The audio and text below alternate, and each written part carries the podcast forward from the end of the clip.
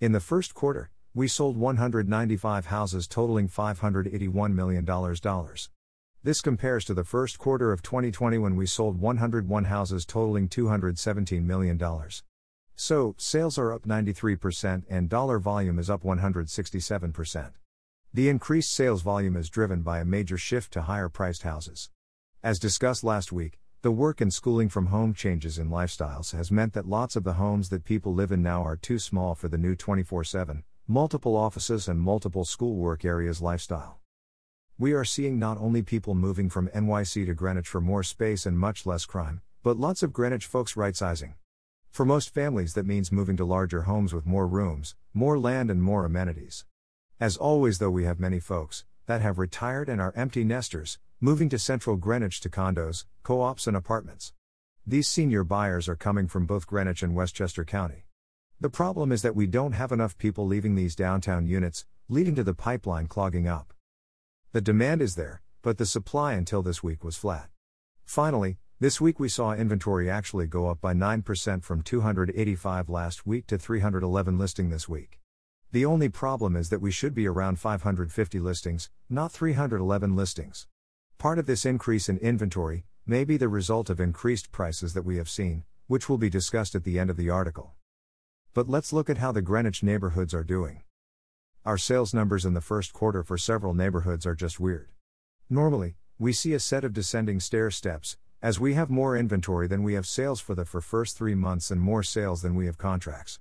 Byram, Pemberwick, Glenville and south of the Post Road, think downtown, Chickahominy and Belle Haven, illustrate this typical first quarter pattern. Our weird neighborhoods are Cobb, Old Greenwich, and particularly weird is the pattern in Riverside. We actually have more sales in Riverside the first three months of the year than we have inventory, and we have more contracts than we have sales. The result is that we only have 2.3 months of supply in Riverside, and if you add in contracts, it goes from ridiculous to unthinkable, at least if you're a buyer. If you are a buyer looking in Riverside, because of the excellent Riverside School, nice job, Mr. Weiss and teachers, and you are looking between $2 and 2.5 million, you have choice of four listings, and one of those came on yesterday.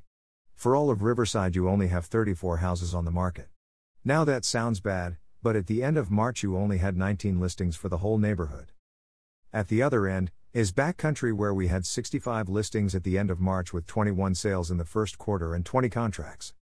Backcountry has been slower this year than the rest of the town, but one place where it blows away every other neighborhood is for the highest sale so far this year.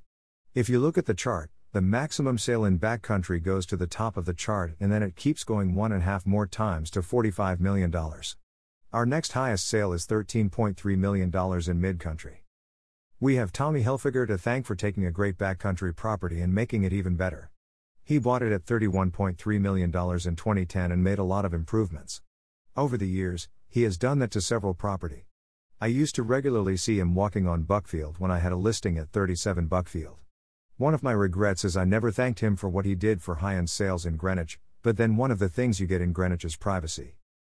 The other things to note is how some areas have a relatively small gap between the lowest priced sale and the highest, while other areas have big gaps.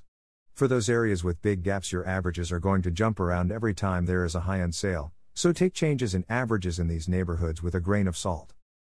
A little more than halfway up the months of supply chart is six months of supply, the traditional dividing line between a buyer's and a seller's market.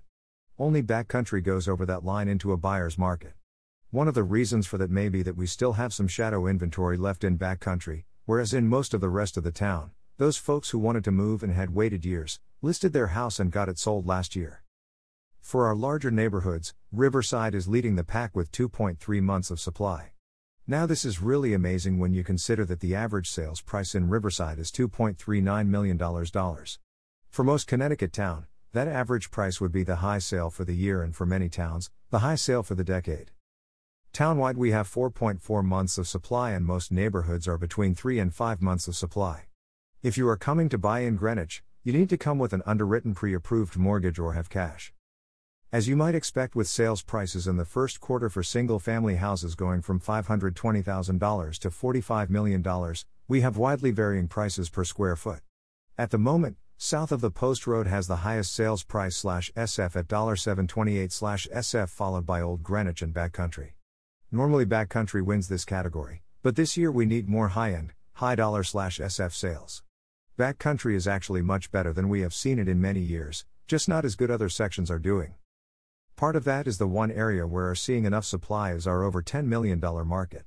Luckily, Governor Cuomo has really taken an interest in supporting Greenwich's high end real estate.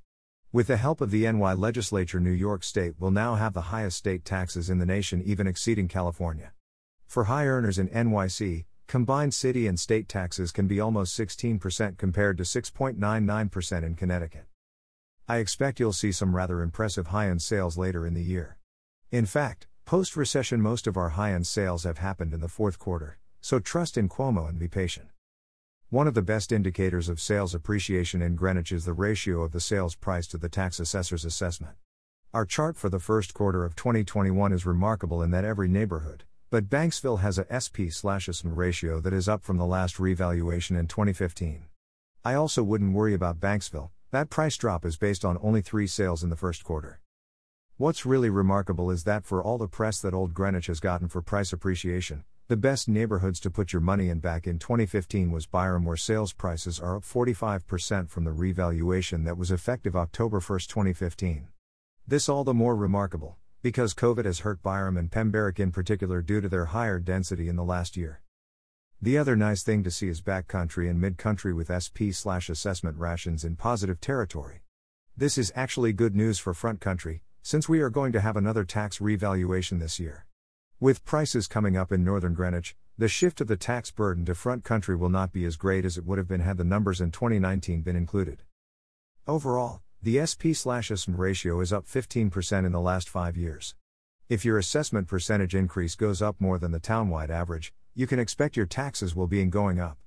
If you live in a neighborhood that has appreciated, but less than the townwide average, your taxes are likely to go down in 2022 when the new assessments will be used to calculate taxes. Overall, things are looking up for Greenwich real estate. The one major fly in the ointment is half a dozen bill in Hartford, including a proposal for statewide mansion tax. Stay tuned.